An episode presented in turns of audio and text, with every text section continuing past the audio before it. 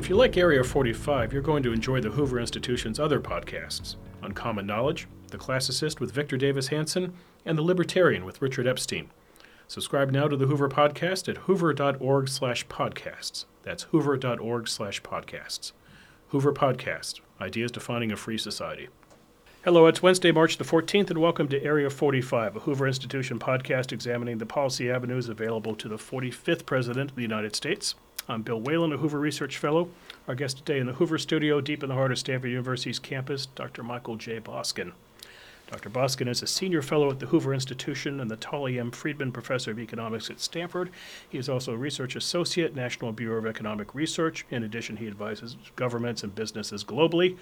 Michael Boskin served as chairman of the President's Council of Economic Advisors, CEA, from 1989 to 1993 when he helped resolve the Third World debt and savings and loan financial crises. His CEA was rated by the Council for Excellence in Government as one of the five most respected agencies in the federal government. Dr. Boskin, it's an honor to have you on the show today. My pleasure, Bill. So I did a little homework on the CEA. There have been 29 chairs of the Council of Economic Advisors dating back to August of 1946. That includes you, your Hoover colleague Eddie Lazear. That also includes a few people by the names of Ben Bernanke, Janet Yellen, Alan Greenspan, and Arthur Burns, who would go on to serve as chairmen of the Federal Reserve. The CEA, Mike, has one chair, two members, 11 senior economists. Why is it important? Well, the CEA was set up by the Employment Act of 1946 as a vehicle for getting objective economic advice inputted to executive branch decision making. Uh, later on, the Congressional Budget Office was supposed to serve that purpose uh, in, uh, to some extent in, on the congressional side. Uh, and it's, I think, generally done a good job of that. Uh, at times, it's been uh, heavily politicized. at one point, it was almost abolished. And as you mentioned, Arthur Burns, he uh, adopted the view for Eisenhower that he was not going to be out giving advice to everybody in the world, but he was the president's advisor, and he did a great job of restoring the credibility of the CEA. Uh, but since then, the uh, influence of the CEA has ebbed and flowed, but it goes on not just at the level of the chair speaking to the president, which I had the privilege of doing uh, for four years, but also the members have a lot of influence at sub-cabinet level uh, interagency working groups, and as do the member, as do the senior staff. So the CEA, uh, I think, does a good job of promoting good policy, and perhaps even more importantly, uh, does a very good job of preventing really bad policy. And unless you've been in the government and you see a lot of the ideas that are floated and fortunately eventually get rejected, you can't imagine some of the screwy and uh, damaging ideas that have to be put to rest. Would you care to give us an example or two from your days back in the Bush 41 White House? Well, for example, when we were doing our national energy strategy, someone had the bright idea of requiring every light bulb in the United States to change in, almost instantly. When we were doing the Americans with Disability Act, someone had the bright, the bright, the quote unquote bright idea of requiring every entrance to every building in the United States being wheelchair accessible. Right. So while trying to do good things in that area, there was just a lack of common sense in balancing the potential gains to the huge costs. So now we have a lot of wheelchair accessible stuff. It's a, a, wealthy society ought to be doing some things at least to help its disadvantaged citizens. But the notion that we're going to retrofit every single building and every single entrance to every single building in the United States was nutty. Those are a couple of extreme examples, but mm-hmm. you have people who have strong views on this, represent a constituency, and get some leverage. And uh, so those are some things where you have to point out that some sensible cost benefit analysis or risk benefit analysis has to undergird public policy. So these are ideas floating around the West Wing of the White House, and then they come through CEA, and you have to look at it and look at the economic yeah, impact. They, they can originate in cabinet agencies, right. they can originate in some uh, somebody working in the White House, they can originate in some congressional uh, or senatorial office and work its way through contacts in the executive branch, and all of a sudden because you're dealing with something with a deadline or something that uh, is addressed to other things, that this all of a sudden shows up as a rider. Mm-hmm. Um, and um, so I think it's important. I'll give you an example of something that was very constructive.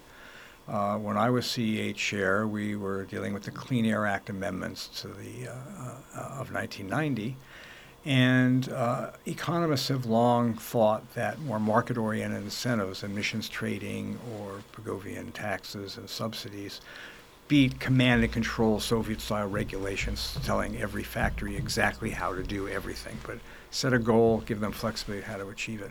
So we worked out uh, something in in our uh, in our interagency process to include that to reduce the cost of more stringent environmental regulation. Right. And the ex, uh, we eventually got it passed, in, input into the law, got it passed, and uh, had a um, ex post evaluation saying you reduce the cost by over 50% for for achieving those envir- tougher environmental standards.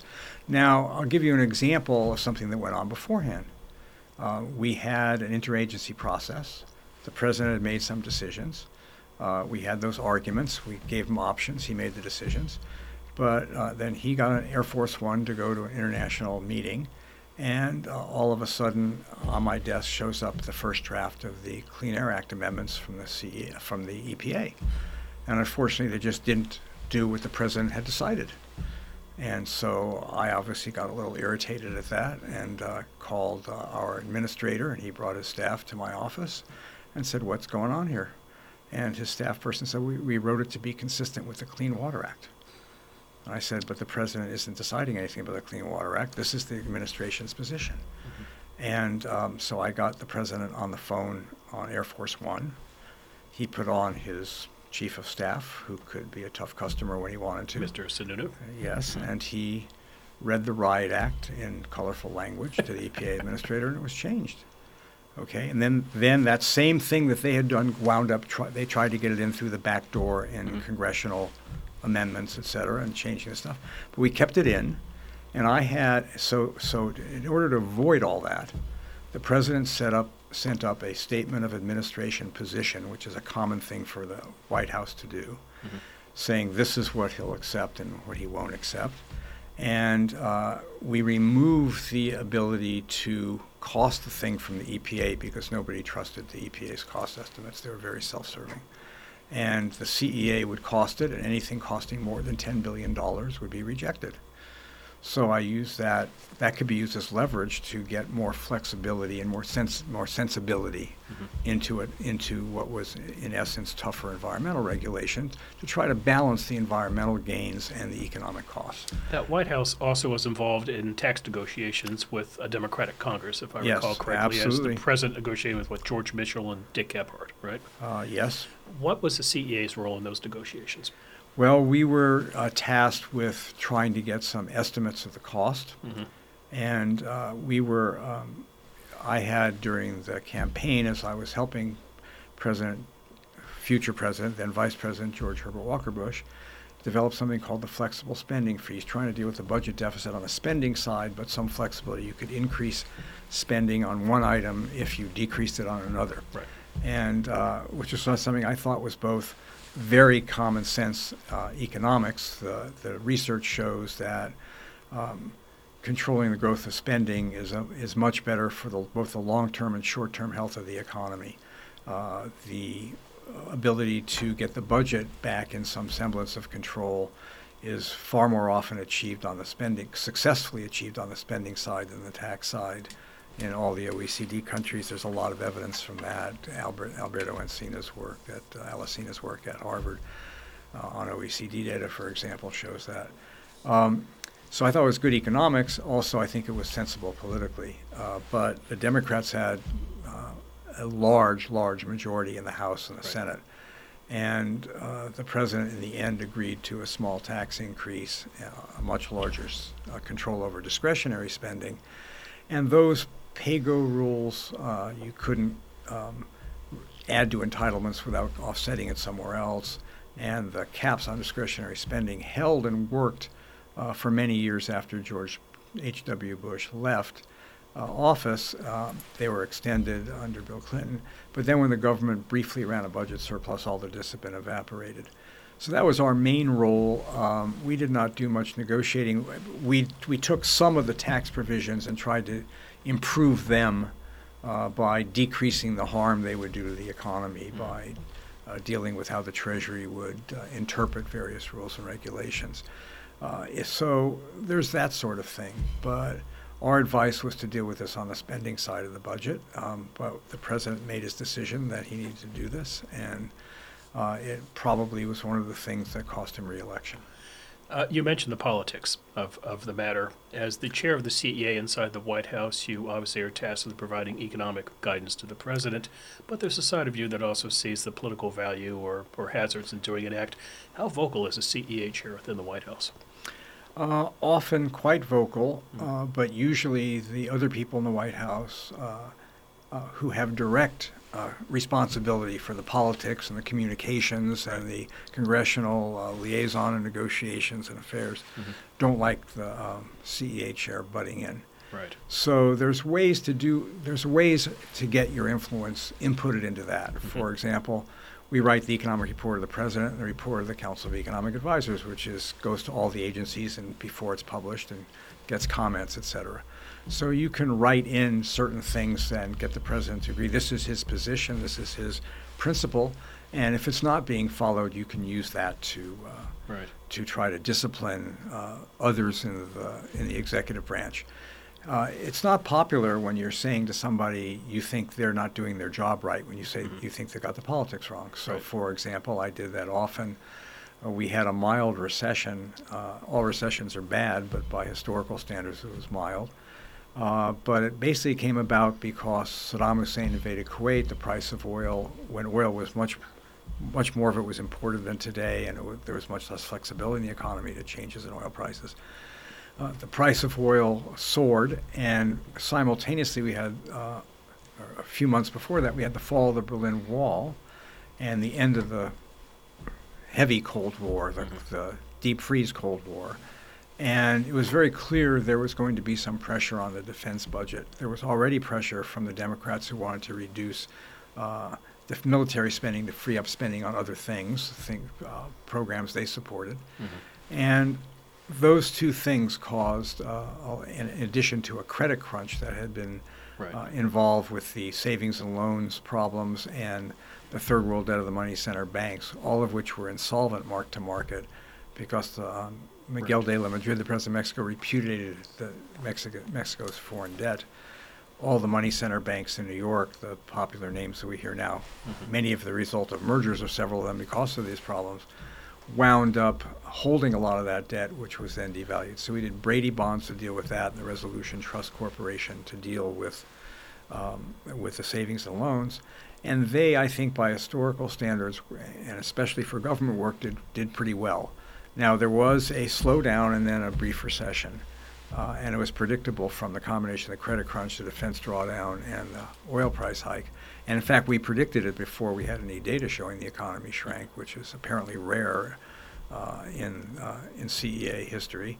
Uh, but as a matter of fact, what we tried to do was to get the point across that we needed to do something uh, in the recession. Uh, because the Democrats controlled such a large majority in the House and Senate, it was very unclear they weren't going to do the kinds of things we might favor. Right. Uh, I had proposed, and you know, uh, reducing taxes on investment and jobs in various ways, and uh, they would want to just increase spending, and we already had a large deficit in, in a long expansion. So we did some things um, administratively. The Treasury changed its withholding tables because people were massively over withheld, and we reduced that so we got some more cash into the economy. But there was a there was a slowdown. They didn't much like the idea of me saying that the economy was in recession. Right. Me, you know, and we predicted it would recover about more more or less within one quarter of when it did.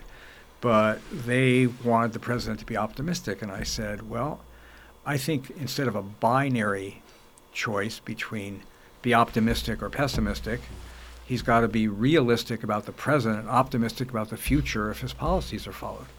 And they didn't like that construction, but I thought the president was getting a lot of bad, uh, a lot of bad PR, being right. painted as out of touch and so on. And I thought that was extremely harmful to him. Uh, so I made that that case vociferously, and that was not uh, popular in some other quarters in the White House. Right. Uh, You also could have had the Richard Darman approach to public relations. Richard Darman, the head of OMB, who was famous for calling up the Washington Post and venting his frustrations and doing the obligatory Washington thing that, you know, they'd be better off if they listened to me. Well, um, there certainly were in our administration and others, and uh, there's been a lot of talk about it reaching Yeah. a new height in the Trump White House of people leaking and uh, doing self-service, uh, self-serving alliances with uh, with the media, hoping to get some good publicity and reflecting better on themselves. Um, I always thought that that was um, inappropriate. I, when I was asked to, I uh, had uh, conversations about specific things with the media. Otherwise, I generally thought my job was to provide accurate information about the economy, clear up misunderstandings about the economy, and to support the president and his policies. When I, when he had decided something that was uh, that was against my advice, uh, you know, I had basically anyone in this kind of job has two choices. If you think it's so so much against your advice that you can't participate in the administration, you should then quietly resign and not do anything, in my view, not do anything self-serving, but leave. Right. Or you can live to fight other battles and uh, and you know be a team player. But I tried not to be out front, and I never ever deliberately said anything that I thought was untrue. I just wouldn't draw. The, I drew a line there, and uh, or I thought maybe even worse than more stringent than that, inaccurate. Um, but there were a variety of uh, of times. So I would say, uh, you know, I really got started in um, presidential politics and, go- and governance with President Reagan and President uh, George H.W. Bush, uh, President George W. Bush. I advised Clinton a teeny bit on a couple of things. On I went around the country with him on Social Security reform, which unfortunately. Uh, for him and for the country, uh, went down the tubes with Monica, and he needed the left wing base of his party to survive. But um, in all of that, um, I would say for, for Reagan and George H.W. Bush, I agreed with 80% of what they did. Right. I want to get back to the economy in a second, but while we're talking about the Bushes, uh, I'd like to answer something I've been dying to ask you for a long time, and that is the relationship between George W. Bush and the Hoover Institution and your observations of the two George Bushes. The story is that George W. Bush is lining up to run for president, and he wants to come to the Hoover Institution and meet the fellows and make his case for running for president. Did he call you and ask you to make the introductions? We had a discussion. Yes, he did. We had a discussion, and we had a discussion what would be best. And I thought the best thing for him, because inevitably something would come out about it, or he might want to have something come out about it, would be to do something at George Shultz's home. And the reason I suggested that was in 1979, George Schultz had a, a small conclave, myself, Milton Friedman, a few other people at his home, to meet Ronald Reagan and talk about um, his views. And by the way, Reagan was a very impressive guy. Maybe that's obvious now, but of course he was derided during the campaign and his presidency of just being an actor reading lines. But he had a he had a pretty sophisticated view of a lot of economic issues. Um, in any event, um, so so George W. Uh, and I had that discussion, and so we arranged for him to come to uh, to California for a day. It was uh, in April of '98. He was running for re-election as governor of Texas, Right. and he was um, so all the conversation was he doesn't know if he's going to run. Let's treat this. Well, if he eventually did decide to run, what would he need to It's know? a big hypothetical. Right, Yeah, right. and so we ar- I arranged a lot of uh, a lot of background material for him, and we had uh, Condi and uh, John Taylor and a variety of other people, you know, who served in his administration, and a variety of others who didn't. We had uh, seven or eight or nine people, and we went through a variety of things. You know, I gave a big economic briefing and a bunch of stuff on the budget and taxes, and John Taylor talked about monetary policy and uh, et cetera. And we had some discussion of international affairs.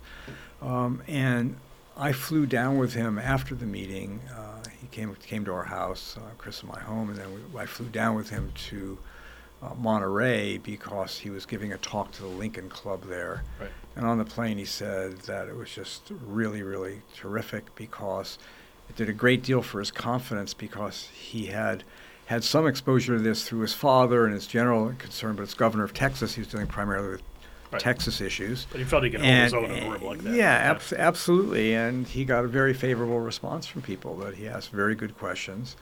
Um, he was willing to admit something he didn't know, which Mhm. takes a certain amount of self-confidence. Uh, there are a lot of people who are, maybe even especially academics, who don't do that. and so I think it really, uh, it really was a very good thing for him. And he met a lot of people. And they got comfortable with him. George, I think, eventually became an honorary co-chair of his campaign or something of that sort. Mhm. Condi obviously had a distinguished career in his administration as National Security Advisor and Secretary of State, and uh, and John Taylor serves under Secretary of the Treasury. Both of both of whom, by the way, did fabulous jobs. Mhm. You didn't want to go back in. Well, I told him early on that um, I thought it was not a good idea for uh, him to have me. Uh, Because other than on a, because I was associated with too, his too father. associated with He- 41. just Right. as a political and communication strategy, he needed to he needed to be his own person, Yeah. right? And you know, while I'm you know I care a lot about my country, and if the president of the United States asks you to do something and you think you can do it. Well, and he thinks you're the right person, Mhm. you've had to seriously consider that. It's hard to say no to something like that. But I, I suggested to, um, to the to then candidate Bush and then subsequently President Bush and Vice President Cheney, that um, they shouldn't offer me a job I could uh, that I could say no to because I didn't want to say no to them. Right. Well put. Of course, he did pick his father's defense secretary as his vice president, so there was a little Yeah. overlap.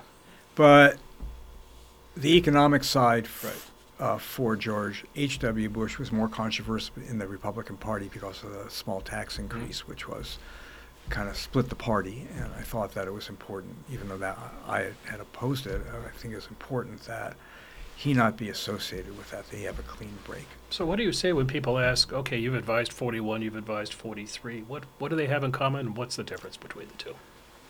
Well, they have a variety of things in common, a variety of differences. Um, George H.W. Bush had spent a very large part of his life post his Texas oil days in public life. He was a congressman, he ran for senator, he was the CIA director, he was an envoy for China in the opening up to China, he was uh, vice president. So he had been around policy for decades, thought a lot about it. He'd been an economics major at Yale. That is not commonly uh, written about him for whatever reason. Um, and he knew a lot of economics, but his love was foreign affairs, international affairs, security, and, and, uh, and national defense. Um, so I think if you look at some of the things that happened and you compare them to other situations where that happened, okay, we had uh, a recession, we had twin financial crises, we had um, environmental uh, legislation, we had uh, a pressure to uh, draw down the military, we had um, the opportunity to uh, deal with uh, liberalizing trade regionally and globally. And I think if you look at how he did on those, he gets a, re- a really great score.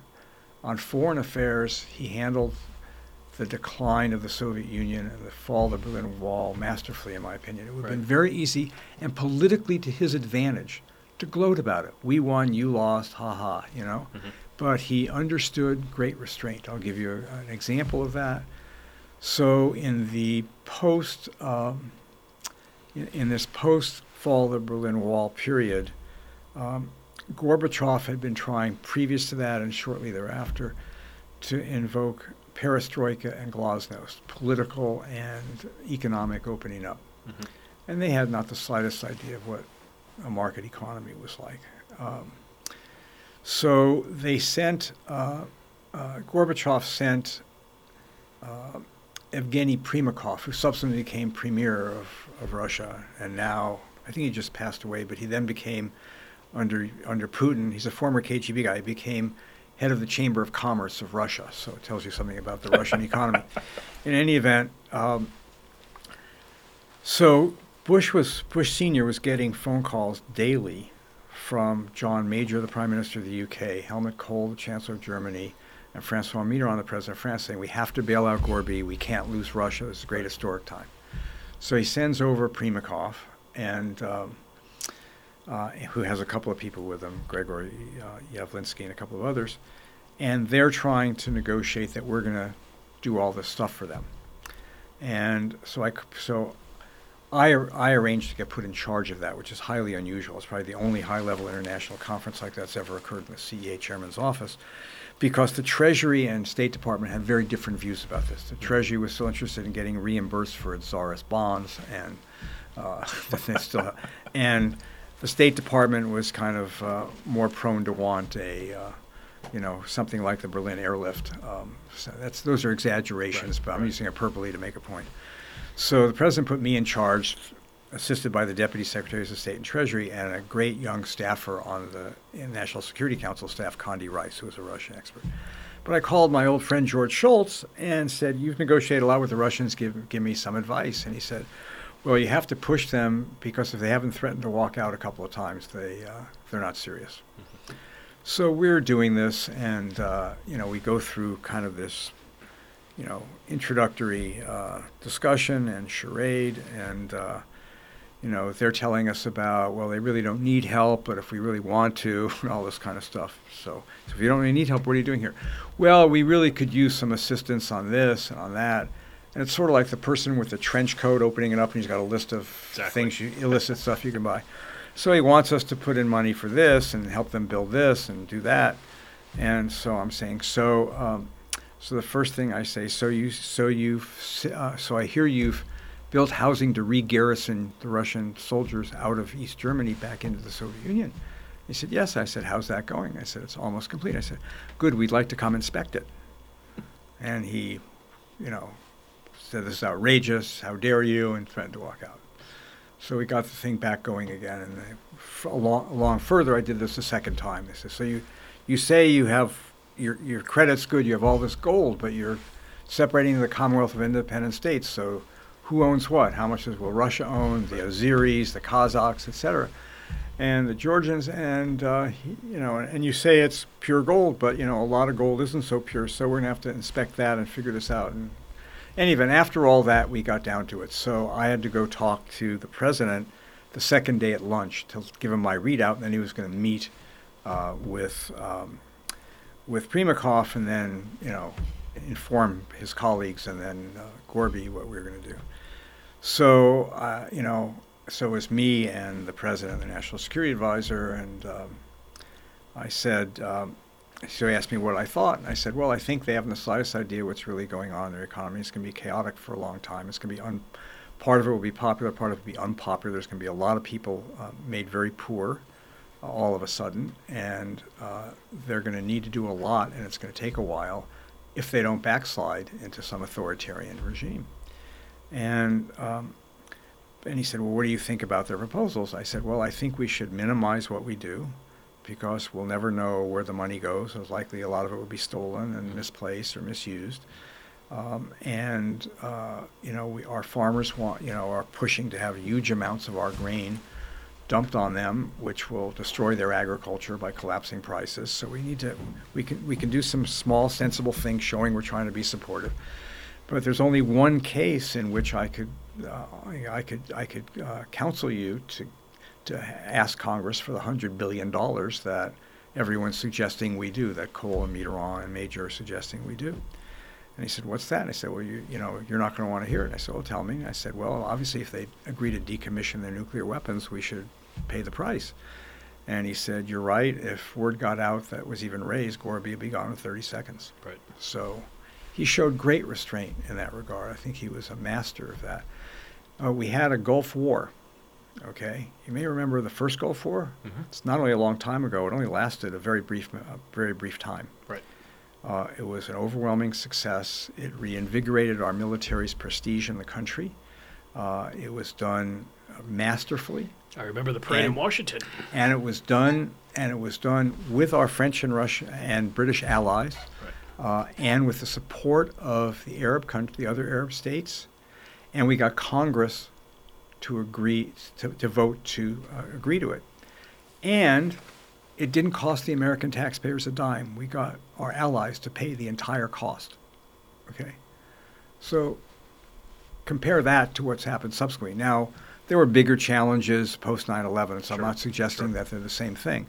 But so that was the kind of thing he did, and uh, he did some creative things. I mean, I think if we had not resolved the savings and loan and the third world debt the money center banks, we would have had a much larger financial crisis. Perhaps not as large as ultimately happened in 2008 9, but uh, if you look at the total cost of the bailouts, et cetera, uh, uh, where we acquired assets and sold them back off, uh, it was probably a third of what was involved um, in 2009. It would have been much larger if we hadn't done that. So I think it did a lot of good things. I think the tax increase, I think, had a small negative impact on the economy. It had a large negative impact on his politically.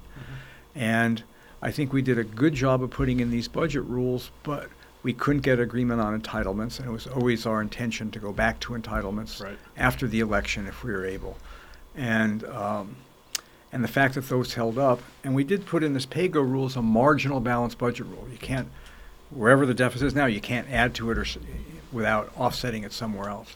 So I think on that score, he did a very good job. Now, I also think Reagan, who I advised and uh, helped prep for his debates and uh, and continue to advise throughout, was um, you know literally a transformative uh, figure in American history. Uh, I think Bush uh, did a fabulous job following that, uh, and but a little bit in his in Reagan's shadow probably doesn't quite get the credit he deserves, and certainly.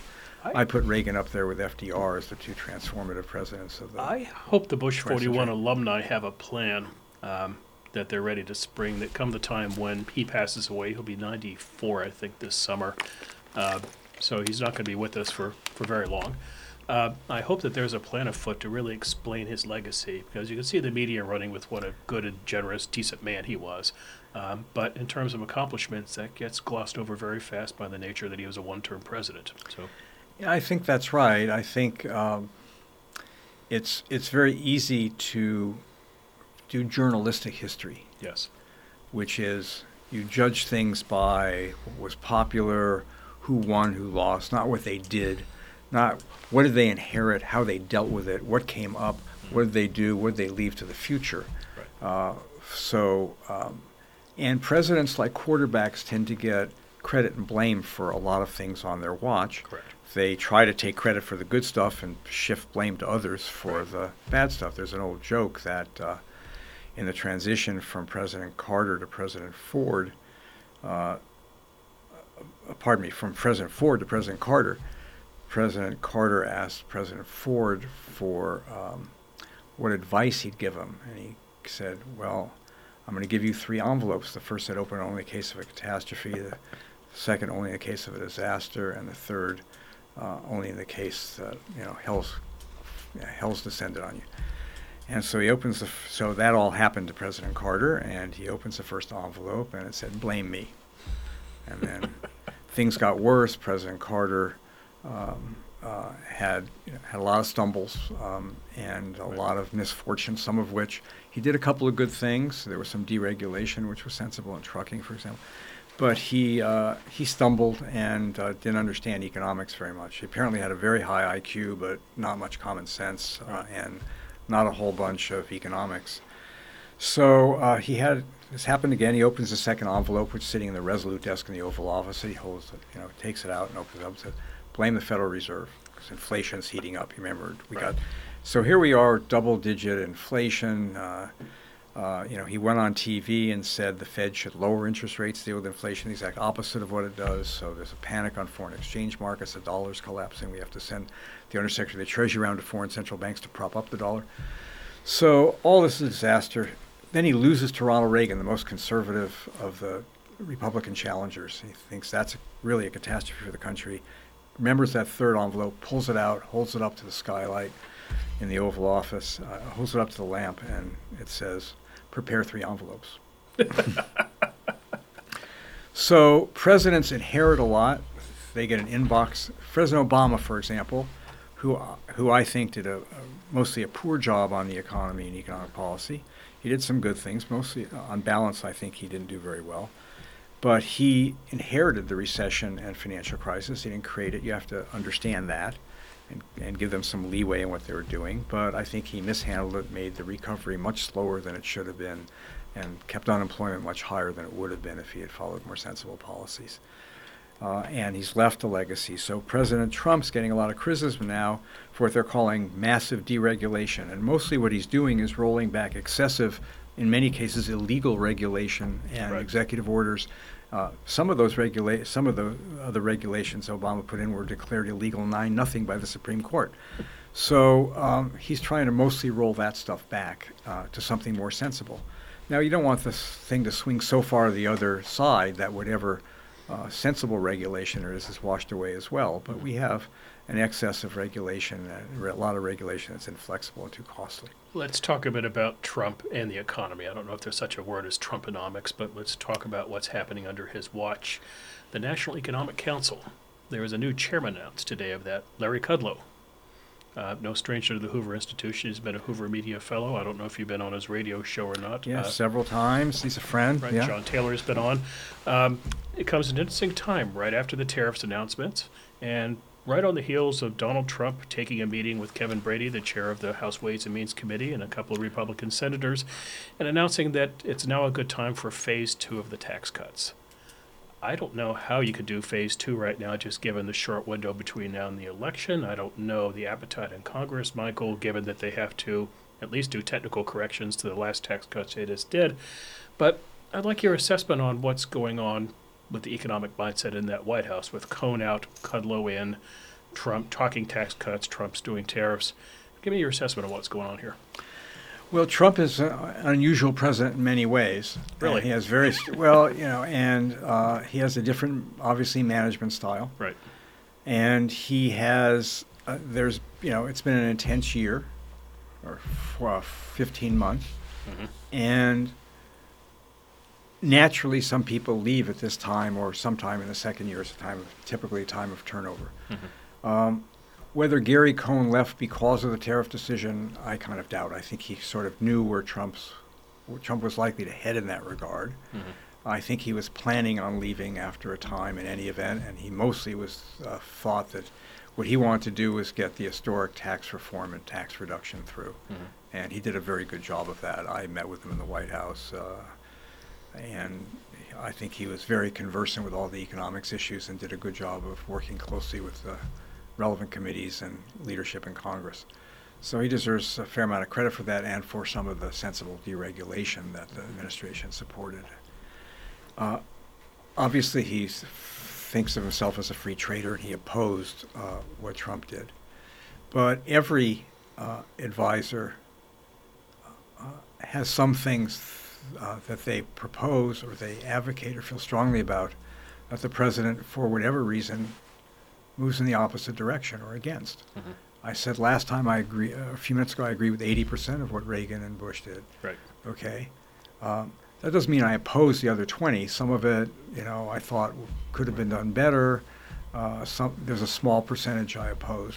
So here's But what, but my point is, let me just finish this. My point is that there's no senior administration official Mhm. that has ever had the president in the end agree with everything every way they want. Okay? Uh, and everybody knows that going in. Um, I think highly of Larry Kudlow. I think his uh, knows a lot of economics. He was uh, an official in the OMB in the Reagan administration. Uh, he's been talking about the economy and financial markets on television and radio for a long time. Um, and his instincts are very good. Lower taxes, control spending. Um, he's a free trader, fortunately.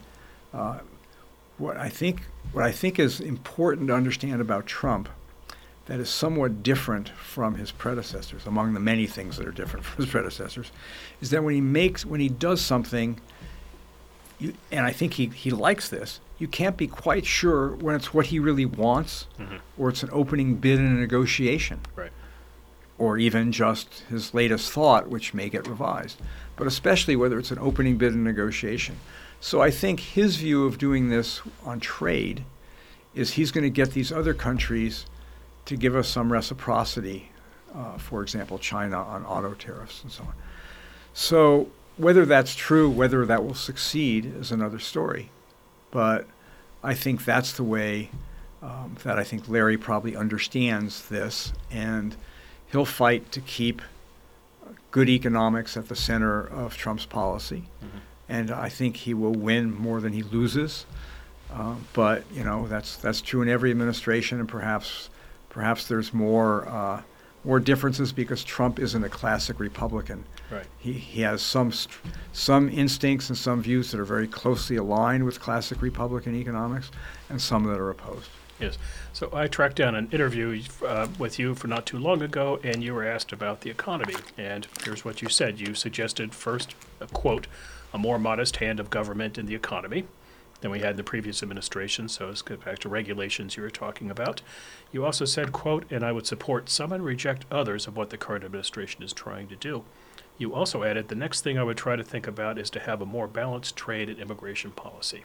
Yeah. So, if in theory the president wants to get into phase two of a tax cut, this is an invitation to do a lot of things at the same time and not just cut taxes. So, you, Michael Boskin, what do you recommend to the White House? Well, I think that the corporate tax cuts, the business side of the tax cuts and reform was good. Was it mm-hmm. perfect? No, but it's the most historic change. Our our business tax rates were way out of line globally, and they were certainly influencing the international location of investment to our disadvantage. So I think they're going to help the economy. I think they've already started to. I think the anticipation of them is valuable. Uh, so that's that's all to the good. The personal side, I thought, uh, was not so great. Um, Mhm. it there were some good things in it, some things that were, were not so good. And whether they can revisit that, is we will see. Uh, Specifically, I think that specifically what, Michael? Salt or? well, um, I think the major problems I have with it were that we moved to um, more refundable credits. Um, and when you have more refundable credits, you're removing people from the tax base. So we now have almost half the population paying little or no income taxes, so called negative filers. They get money back or they pay nothing. That means they have no skin in the game in a vote on increasing government spending because they're not going to pay for it. Hmm. So I think that is in the. I, I think that's been uh, a mistake going too far in that direction. Although each individual time we've done it is for a sort of humanitarian or worthy cause. You know, take some relief off people raising children is certainly a worthy goal. Um, you know, all the other things. Earned income tax credit was supposed to be kind of a version of the old Milton Friedman, James Tobin negative income tax, and give people cash and get rid of the welfare bureaucracy. Well, we've reduced welfare, but a lot of other stuff has sprung up in addition. Um, that has become kind of the substitute for formal welfare. Uh, and that's all a big problem, in my opinion. We need, we need to take a fresh look at all that and focus the government on doing the things we need government to do and have them have the resources and the ability to do them well. We've had a lot of sprawl in the government. Every time there's a problem, there's supposed to be a government solution to it, even when that government solution winds up being counterproductive. So, so I would say control of spending. The big thing, in my opinion, and the, the big kahuna, so to speak, is entitlements. Mhm. Social Security, Medicare, and Medicaid are gobbling up the budget. They're growing at unsustainable rates. They are already pressing other uh, essential functions of government. They've pressed defense. We had the sequester in defense. Had uh, our defense and national security was damaged by years of cons- uh, of inadequate spending and in uh, and and too many restrictions on what it could be spent on. And recently relieved for two years. We're not going to be back to that soon. And I would say on trade and immigration, I think I, I'd like to see more uh, trade promotion along with the uh, perhaps tougher stance on negotiations. I'd also like to see uh, the kinds of things I think President Trump moved in the right direction on his immigration proposal. And it's kind of shocking if you go back and look at all the things leading Democrats said about it. He wound up f- to the left of O- Barack Obama in his proposal. He was going to help two or three times as many people, give them a, a path to permanent citizenship, not Right. just temporary residence.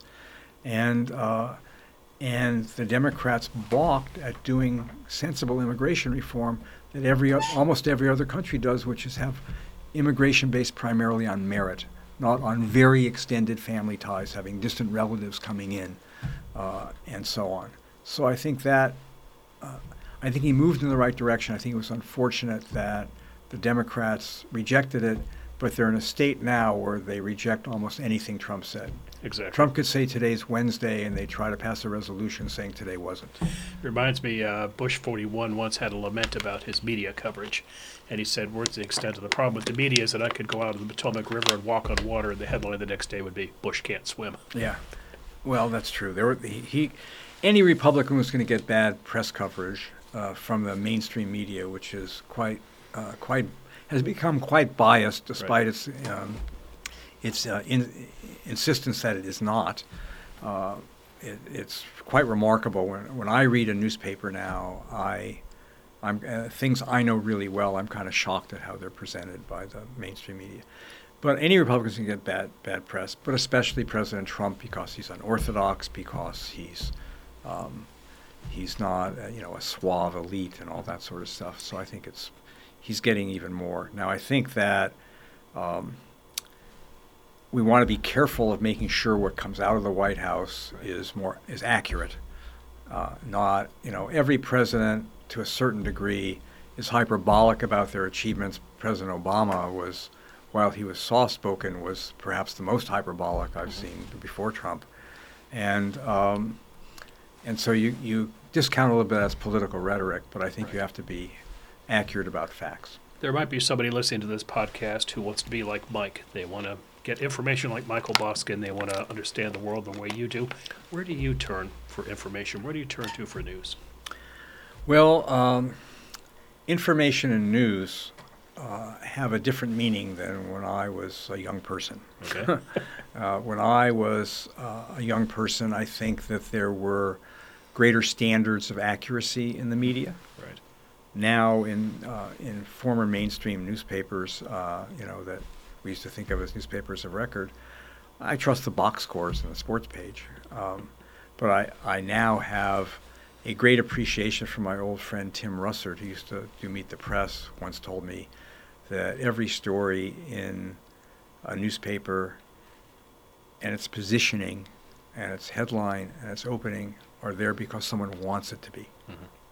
And uh, that, that has become uh, more and more true as the proliferation of the media has continued, as people have more access to more places, uh, to more sources of, I'll call it stuff, information, I think should be a higher standard than a lot of what's out there.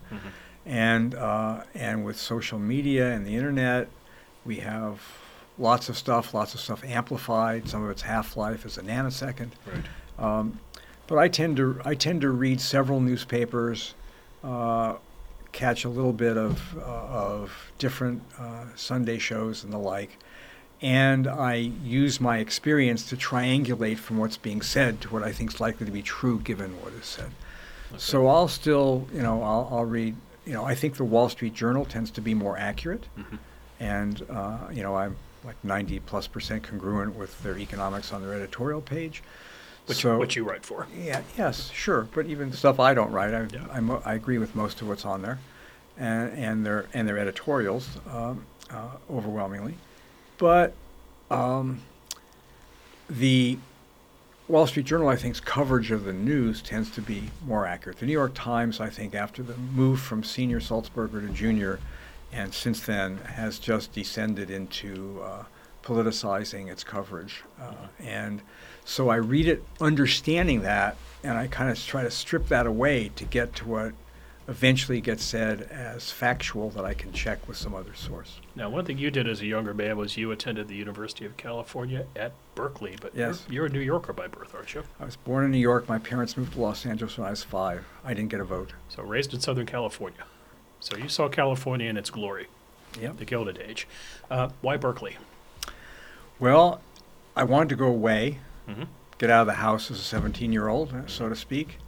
And uh, at the time, uh, my family had very modest means, Mhm. and I didn't want to go somewhere expensive, and we there was less financial aid for people of our of our situation, and and lower, uh, and lower income, and there was a um, th- there both financial aid from the institutions, less government support, and so on.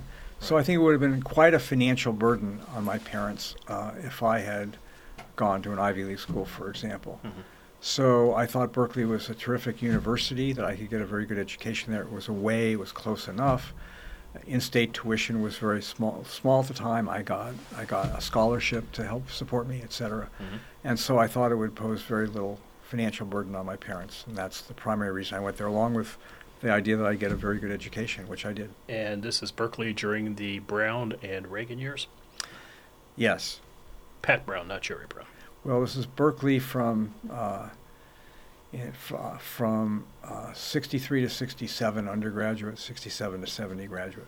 And then you also got a PhD from Berkeley, right? Yeah, Right, so- 90 70. Yeah. Okay, so this I really went, is. to, I went to Harvard for four days for graduate school, but I ran into all these eighth and ninth year graduate students. I came from very modest means. I wanted Uh-huh. to finish quickly, get a job, you know, support Yeah. myself. So I went back to Berkeley and I was able to get my PhD in three years, fortunately. Okay, so four days at Harvard was enough for you. Well, you go back there to teach once, but um. So you're attending Berkeley in the fabled age of California, which we become more nostalgic with each passing year for the great California in the 1960s and Pat Brown, Jerry Brown's father, building schools and building roads and transportation. Let me ask you this question, Michael Boskin. Under the People magazine guise of who wore it better, let me ask you which quote, who said it better? Donald Trump, quote, about California. They have the highest taxes in the United States. The place is totally out of control. Or Gavin Newsom, our lieutenant governor, now seeking to become the next governor, quote, For the world's sake, the sun now rises in the west. We are America's coming attraction. Well, I think a fair rendition is that they're they're both kind of exaggerated. Okay? I think uh, California has a lot more problems than most people are aware, particularly most people in the San Francisco Bay Area, Mhm. most people living on the coast, most people, uh, highly educated people, people related to technology and some of the other leading industries of California. We obviously are the uh, headquarters of the technology world with Silicon Valley.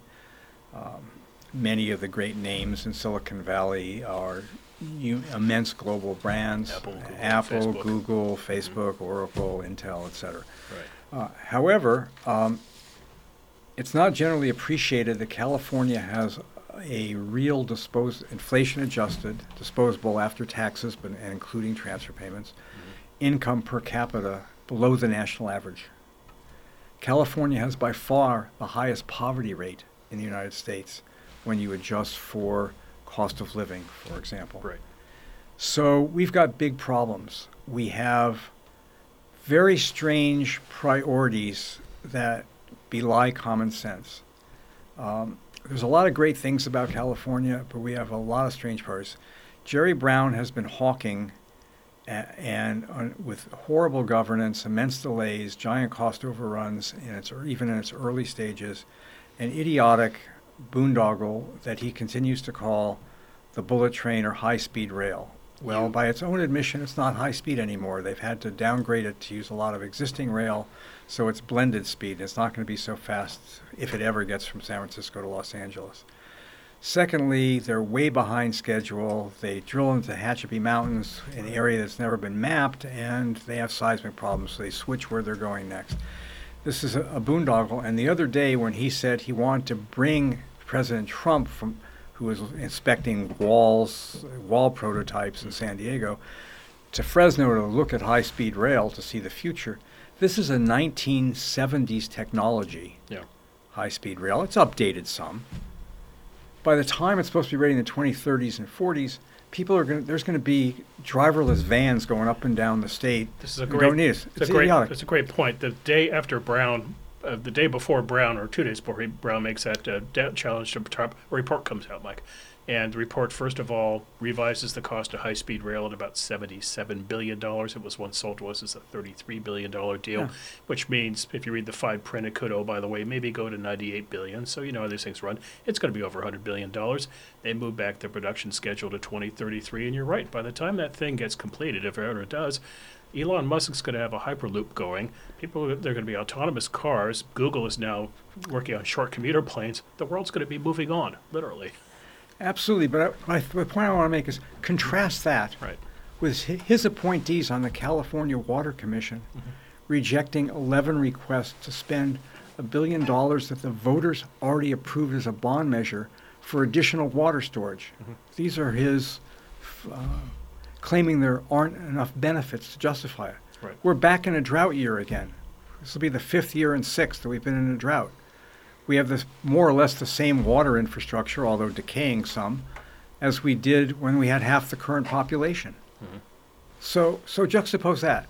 $100 billion on something we don't need that probably won't work, um, that will be a big white elephant, divert money for a long time. Will all, there's only one high-speed rail system in the whole world that doesn't run a large operating deficit. So I have to be subsidizing it after the 100 billion of construction. Right. And then, and then building essential stuff that the voters approved to relieve the drought by capturing more water when it does rain, let, let, not letting it run into the ocean, uh, they reject as not having benefits. It's just, you know, it's just, it's just fantasy. It just Right. belies common sense. And above that is the question of California's economy, which is a famously boom or bust economy. When times are good, like they are now, money comes pouring into Sacramento, mainly through the form of what? Capital gains taxes, uh, the stock market. When times are bad, Sacramento goes dry and it's budgetary hardship.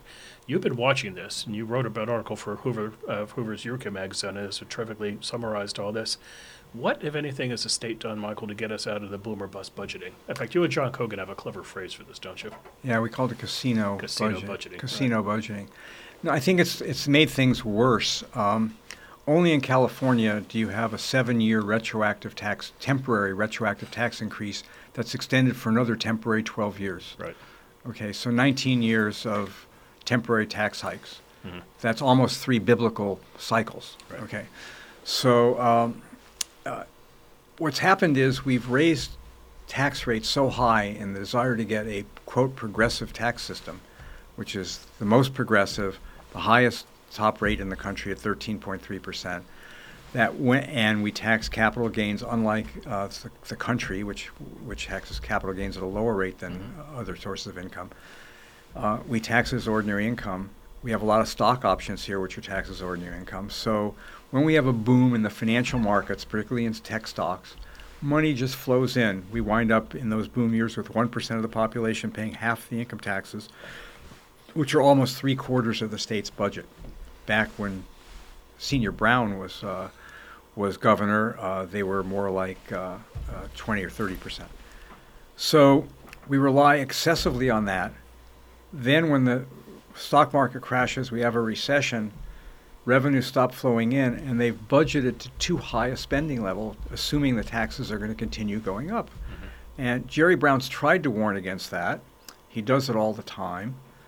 That's part A to his credit. Part B is he's not taken any steps, indeed, has pushed uh, the higher tax rates. So he's he's left his heir in a situation where the next downturn is going to be conditional on the business cycle, even worse. And so in the downturn, we don't even have the resources to provide services for our most vulnerable citizens. And what do they do? Then they start pressing the counties and localities and school districts, et cetera, to t- take money from them or to transfer you know, people out of our state jails to county jails and things of that sort to offload them. So we wind up having a um, having a complete mess. We should be budgeting to more or less the average level of revenues. Uh, that would make a lot more sense, and it would make more sense for us to have a less volatile tax system. As you mentioned, this commission that uh, Governor Schwarzenegger and the Democratic head of the Assembly and State appointed a bipartisan commission, seven Democrats, seven Republicans.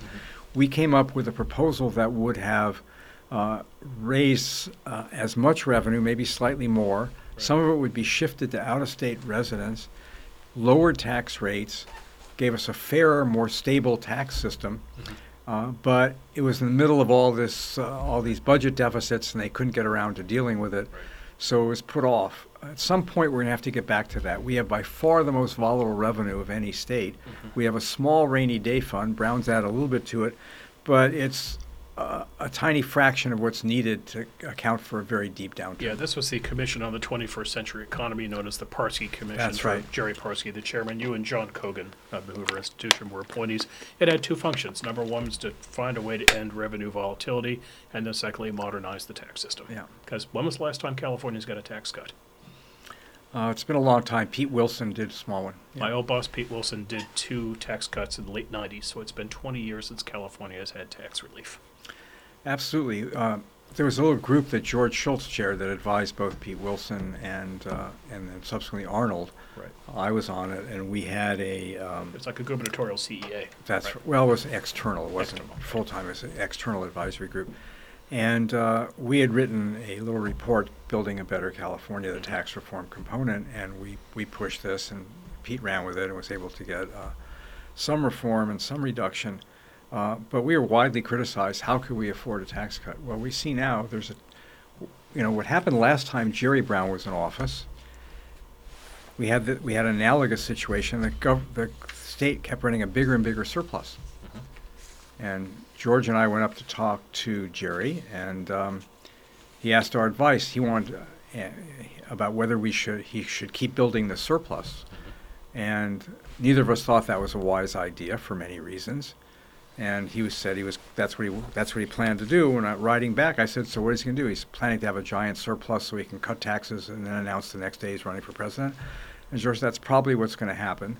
But before he could, we got Prop 13, because in addition to highly high inflation and wild fluctuations in property values and uh, rising rapidly rising property taxes, and the tax revolt, the state had a big surplus. People can understand why we would run a big surplus when their taxes were going up. Right. Uh, when do you expect to run on Prop 13? It's been, what, 40 years, 1978, it's been 40 years since Prop 13 came in. Uh, every two years or so, we have talk about a so called split roll attack on it, which you go after the business side of it. Uh, usually people back off of that, but sooner or later, there's going to be a run on it because there's a lot of money in that initiative.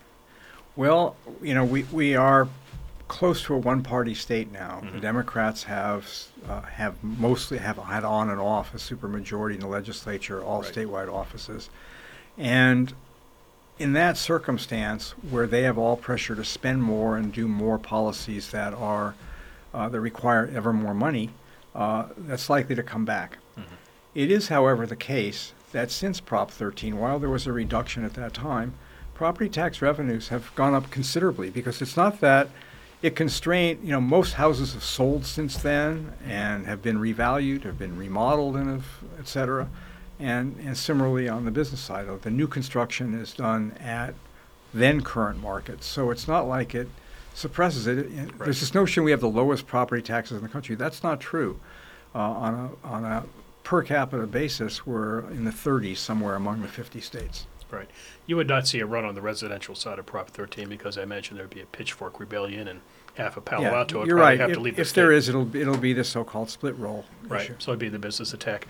Let's try not to end this on a dour note, but you look at California, you have been here for a long time now, you've seen it morph over the years. In terms of getting this in front of the public's attention, in terms of the budgeting situation, the taxation system, the fragility of the state, the really fragile state that we live in, how do you get voters' attention on this? Well, I think, unfortunately, it's easier to do in a crisis or in Mhm. an impending crisis than warnings about something that's going to happen eventually, which Brown has been doing while he's not been doing enough to offset it. He's he's been warning about it. Yeah. Uh, you know, Churchill warned about the problem of disarmament between World War One and World War Two and was ignored. So pe- storm. people don't like to um, worry about the future in that way and plan for it quite in that way in the, in public budgeting. So I think that's that's unfortunately a big problem. So I think you just have to have ideas that are there so that when the time is ripe that you'll you'll push the debate toward good responses. I've always thought there are two times when it's um, risky to make permanent economic policy during booms and during busts. Mhm. So during a boom, everything seems affordable. Right. You, you don't anticipate that we won't have the revenue to pay for all that when times aren't quite as good, or during a downturn. And in a bust, needs seem exigent. You can't imagine a time when you're you're going to need this program much less, and it should be Right. titrated down or ended. So I, you know, you have to be cautious in that in that sense. And you know, we've got a lot of a lot of things have been put in in those things, as Rahm Emanuel said in the early Obama years. Don't let a good crisis go to waste. And they pushed Exactly. through some bad policies in the name of dealing with the crisis, which probably made it worse. The in the end, uh, we need to deal with this. But I also would want to end um, this this podcast with the following: that I wouldn't sell California short. Mhm. We've got we've got big problems. We're kind of sweeping them under the rug, not just in the budget, but you know we have a rapidly changing demographic. we should be talking about ways we can turn these things to our advantage. Right? We're the first minor- majority minority state. We should be talking with half the population uh, Hispanic and Asian. We should be talking about how to turn that to an advantage in a, in a global economy rather than uh, harping at each other about uh, short run disruption. We should be talking about taking advantage of some of our natural advantages and dealing with the fact that uh, we have an opportunity to improve the situation of the less fortunate in a productive way, enhancing their skills, improving their education, rather than just throwing money at problems in, into systems that aren't working right now, schools that aren't working, that are, that are failing kids. There are many reasons this is going on. It's not just the school's fault, but we've got too many people falling behind. But rather than get into rigorous reform like that, it tends to be a debate of how can we tax more and throw money at the problems. And I think that's that's a very very unfortunate attitude. We need a big reformer. We've had you know we have the you know we've had these commissions and so on that Right. make sensible recommendations. Uh, but I think at some point we're going to have to get to a situation where the governor and the legislature are going to have to say we're going to we're going to bite the bullet and makes a lot of reforms and set the state on a better permanent course for the for the next couple of decades, rather than just live off the short-term gravy and worry about the next downturn when it comes. What comes to mind is the BRAC Commission from the 1980s and 90s, where the federal government looked at the issue of base closing, base realignment closures, and there were two components to it. One was actually having hearings around the country and deciding what got on the list, but then secondly, forcing Congress to actually make cuts. And this is a problem I think with California. that You've you've you've very smartly pointed out, Michael. We're forever having commissions, forever talking about reform, and then like with the Parsky Commission, they just get tossed in the waste bin. So there has to be some way to hold lawmakers accountable, just not saying we're going to talk about the problem. By goodness, we're actually going to going to have a session Absolutely. You need, with it. you need, you need them to agree in advance they will be bound by the results in some way, or at least do an up or down vote, force them to vote on it rather than just Precisely. ignore it. So on a rather cold, dreary say, day outside in Palo Alto, there are actually reasons to be optimistic about California. Yes, I mean, let's, you know, we do have, we're the center of technology. We have a creative workforce. We've been historically a less ossif- socially ossified culture than the, the East, the East Coast and, uh, and South, where many people, and Midwest, many people emigrated to California from Right. before the, you know, or in addition to international migration. So I think that, that you know, we had long been uh, the harbinger of good things. We've long been an, uh, a beacon of upward mobility and so on. Uh, but we need to understand that there's this Gordian knot there. It's just it's not just the budget. It's uh, the the entrenched powers, uh, the teachers union resisting education reforms that are sensible. It's uh, it's uh, public employees in general uh, resisting change, uh, using technology in a way that makes more sense, having thinking of our education system as system wide. We have students in in our our uh, uh, state college system that takes six years to get a bachelor's degree because they say they can't get courses they need. Right. So we wheel electrons around the grid. Why can't we wheel units around the state college system so kids who are can't get a course at San Francisco State can take it at San Jose State? We need we need to start thinking of creative solutions like that, and including uh, technology and integrating that to keep the quality up and uh, make the state a lot more efficient in how it spends money, Mm-hmm. with the result with with the goal of having results, outcomes, not measuring by how much we spend, how many people are lifted out of poverty, how many people get an education in four years rather than five or six, and so on. Yeah. Well, I hope you get the call to go to Sacramento and have a one-on-one with the next governor and talk about these things. Well, I'd be happy to. I've advised most of the governors of California since I've been here, uh, since I've been a professional economist, and uh, it's been a rewarding, at times frustrating, but on balance, a rewarding experience. Very good. Michael Boskin, I enjoyed the conversation. Same here, Bill. You've been listening to Area 45, a Hoover Institution podcast on the policy avenues available to the 45th President of the United States. If you've been enjoying Area 45, please don't forget to rate, review, and subscribe to us on iTunes. And if you wouldn't mind, please spread the word. Get your friends to have a listen. The Hoover Institution is online at www.hoover.org. And while you're there, sign up for Hoover's Daily Report, which delivers the best work of Dr. Michael Boskin and his colleagues to your inbox every weekday. The Hoover Institution has Facebook, Instagram, and Twitter feeds. Our Twitter handle is at Hoover Inst. That's at Hoover INST. Michael Boskin, are you on Instagram, Facebook, or Twitter? He's shaking his head no, and he's a wise man for doing so. for the Hoover Institution, this is Bill Whalen. We'll be back soon with another installment of Area 45. Lots of good stuff coming up on climate change, millennial impact on future elections, and Trump's relationship with the right. Until then, take care. Thanks for listening. This podcast has been a production of the Hoover Institution. For more podcasts from the Hoover Institution, please visit hoover.org or Hoover's channels on iTunes, SoundCloud, or Stitcher. I'm Chris Dower for the Hoover Institution. Thanks for listening.